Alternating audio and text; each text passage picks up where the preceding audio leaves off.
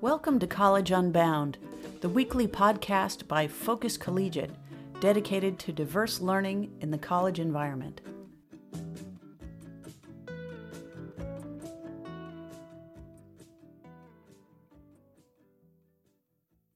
Thank you for joining us. I'm Jane Taylor here with Focus Collegiate founder Grant Liebersberger. When we spoke last time, we introduced the intentional change theory, and it made me wonder about what you did, Grant, in terms of your relationship with students before you integrated the intentional change theory into your work. What was your process, and why did you change?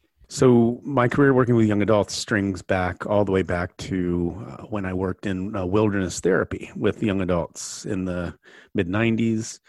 And what we found, which is highly different from working with adolescents, is that you know young adults are really trying to exert their independence in the change that they're trying to make and so they're less willing shall we say, to use cookie cutter approaches or prescriptions that they feel are beneath them or they've utilized before.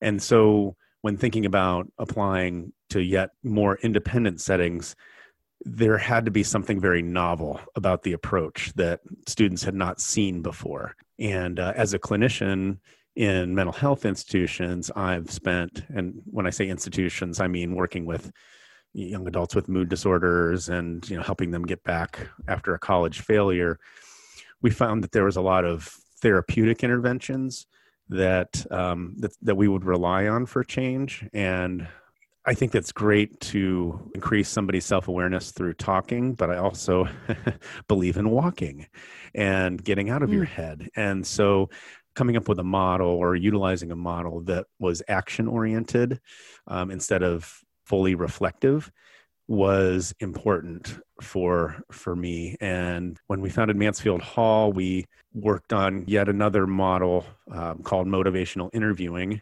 and collaborative and proactive solutions and again those were good and still a little bit prescriptive in the methodology mm-hmm. and mm-hmm. something that maybe students had already seen before and so when I was thinking about founding Focus Collegiate and coming up with a really novel idea, I began the process of identifying what I called the purpose driven student led inquiry. And if you think about the language that I was using, utilizing there and trying to come up with a prescription for something that was novel for young adults to join in with, uh, you'll find that that language is already embedded in the intentional change theory. And it dawned on me one day wait a minute, what has been happening at Case since I, with the intentional change theory since I left? And as I went to my re exploration, they had done all of this uh, MRIs and neuroscience on the model. And so it was what I had developed in my brain and was attempting to launch had already been done. So, so like most good entrepreneurs i stole it uh, or at least or, or at least utilized it uh, in, in, a way that had application. And and the intentional change theory you're right uh, has application across global organizational executive like it can be applied on a lot of different levels. And certainly i've studied it on a lot of different levels in in sustained and desirable change in government and in uh, corporate organizations, but turns out that this model works pretty darn well with young adults um, because it is student centered, it's relationship focused, it um, it's not anything like the student has seen before. So there has to be a significant amount of education prior to this which is the student buy-in part that we've talked about mm-hmm. is you know this is this is not what you've seen before. This is a model that's going to treat you like a young adult. This is about you not about us or the process or the intervention. Having it being student centered at its core. And at the same time it doesn't take no for an answer because it's upon the student to reflect on their own performance and if a student is unwilling to do so then you know that's a different conversation but uh, but the beauty of this is that it's it's a dance between you know our team and the student and the student and their own self determination to become a young adult. We're just, mm-hmm. we're again just the trusting resonant relationship that is propelling them along the process. Rather than thinking of it as a theft, stealing, intentional change theory, I think it's more of an activation of intentional change theory. well, but we'll call it a oh. utilization. okay the the beauty of the focus collegiate model at least our in-person model and, and some level the virtual model is that we are figuratively yeah. and literally meeting the students where they're at and so figuratively we're meeting them where they're at in terms of their own self-assessment capabilities literally we are going to their dorms or we are going getting in front of them and so the opportunities for us to have walking meetings or uh, biking meetings or having a hmm. student mm. having to travel to a park or something and getting out getting them out of their bubble is pretty important i, I know that for our team uh, being able to not just sit in an office all day and talk is important to them and important to our students i think you know especially in the universe of covid-19 and all the technology that we've had to employ it's really easy to isolate physically isolate and be mm-hmm. detached mm-hmm. from the outdoors or you know what's going on outside of your dorm or apartment. Most of the time if a student is stuck we figure out a different way of going in through the window as we say instead of through the front door with the student. Right. and so and oftentimes that is doing something physical with them. For some students that's all they need. They just needed someone to metaphorically and literally walk the journey with them. They just needed a trusting, resonant person to be able to do something with for a very short period of time that was physical, maybe not academic, um, that was out of the box. And maybe that's all they needed. And part of what we try to do in our organization is be responsive to the student needs and what they're telling us, not necessarily what we think the desired outcome is because again we're meeting students where they're at and then they will handle it from there in terms of their own success. Mm-hmm. it ties in again to self-assessment skills. When we spoke last week you said something about nea and i thought ooh here we go. This is exciting. Tell me about tell me what that means and how how it works. Sure the neuroscience of the intentional change theory is based on a couple of core principles that kind of evolve out of the parasympathetic and the sympathetic nervous system. What we are trying to activate is the parasympathetic nervous system because those are the neurotransmitters, or at least the area of the brain that keeps one open and accepting, versus the sympathetic nervous system, which is more task oriented and or judgment oriented. You either did do it or you didn't do it. It's also the sympathetic nervous system is activated in the fight or flight. So again it's about self-protection. And what we know from self-protection techniques is that they're not necessarily as uh, efficacy oriented as being open to change right? If, if mm. you're if you're not, if you're not if you're self-protecting you're not necessarily growing and so the per, the, the way that you activate the parasympath- parasympathetic nervous system is by infusing as much PEA as we uh, as needed in order to do so. And PEA stands for positive emotional attractors. There's some neuroscience and certainly, you know, again, embedded in the intentional change theory that talks about the number of PEA cycles that are required to combat or overcome a one NEA cycle or negative emotional attractor. And oh, so, and so the basis of someone being open to sustained and desired change is only as good as the trusting and resonant relationship and the capacity of the person to have as much PEA. Uh, it's possible to have too much PEA because then we can be living in a dream world that has no consequences or reality mm-hmm. based to it. So there has to be a dance between the two. Um, but in order to activate the areas of the brain that are going to be open to change, there has to be a more positive ratio on the PEA side versus the NEA side. That's really cool. uh, yeah, well, the MRIs tell you a lot, I guess, uh, when you're getting the evidence for for using this application.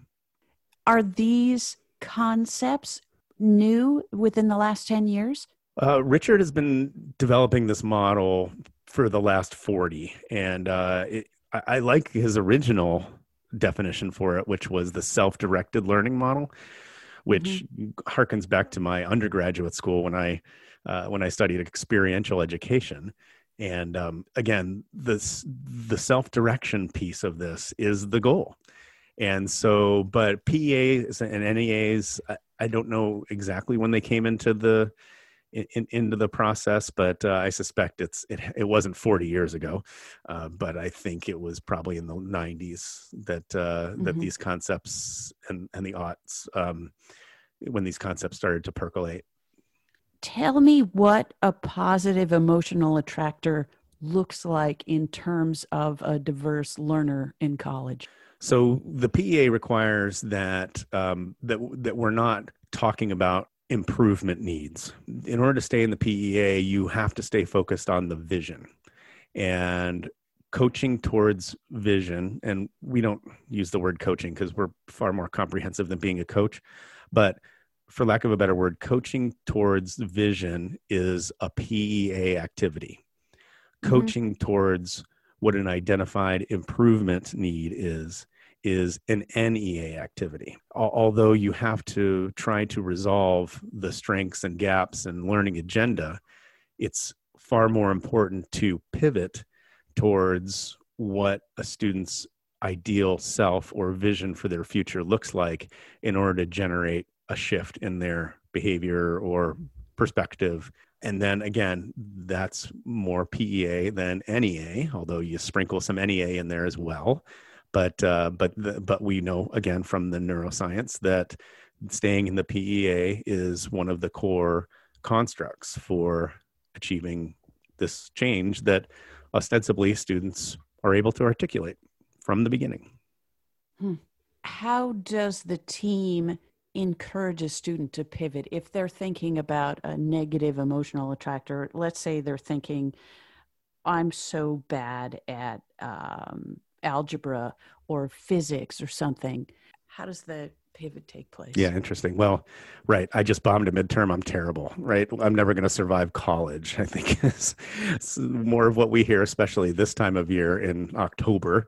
Um, and so our our goal as a team would be to acknowledge the reality of what just happened and also say, okay, so this is your setback, but what's your vision again? for the future what do you want to be what do you want to and how do we how do we take this new information and still reach and try to get to where you want to be mm. so so again you're not focusing on the failure you're focusing on the future. And again that's a pea activity. So so again we are we'll, we'll give some homage to the reality but then quickly pivot uh, or try to get the student to pivot towards their vision again. On some level with our students we're that pivot is a concept called psychological flexibility. And mm. we and, and we we use that sometimes to determine how well a student will be able to bounce back from a challenge and are they building resiliency because the resiliency one of the cores of resiliency is this psychological flexibility Mm. And one of the other tools we use, maybe a little less overt than the um, than the intentional change theory, is another concept, maybe for another day, uh, that we called ACT or acceptance and commitment. It has its grounding in again more therapeutic interventions, but again, we find it very helpful in addressing students in their time of challenge. And mm-hmm by by utilizing the acceptance and commitment theory, theory that is in itself an expression of pivoting from NEA to PEA. I think that those positive emotional attractors and negative emotional attractors are relatable and analogous to our lives even outside of focus collegiate outside of the college environment Well, agreed. And that's why we also say that our goal is to guide students towards independence using college as a metaphor for life. And mm-hmm. the skills that our students are learning in college have, of course, serious applicability in life in general. And most young people who attended college will probably generally say, I learned about how to do life in college. And so, you know, we're here to help the student build skills in the resiliency and self advocacy departments another podcast maybe um, that will that will serve them throughout their lives. Thanks again. How nice to spend this time with you. Thanks Have again jane. day. appreciate it. All right. Take care. Take care